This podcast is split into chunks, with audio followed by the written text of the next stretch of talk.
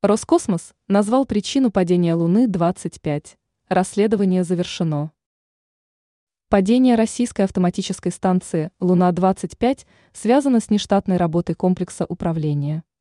Окончательной причиной аварии по результатам расследования представители Роскосмоса назвали ошибку работы бортового блока управления.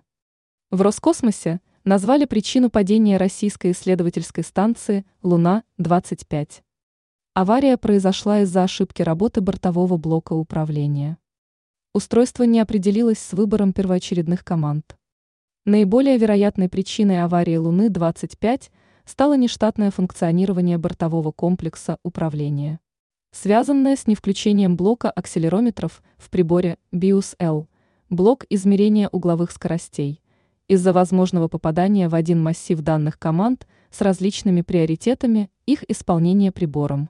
Приводит МИ «Россия» сегодня выдержку из официального пресс-релиза. Бортовой комплекс получал с акселерометров нулевые сигналы, что помешало определиться с набором скорости и выключением двигателей. Из-за этого установка продолжила работу 127 секунд вместо расчетных 84, и исследовательская станция столкнулась с поверхностью Луны.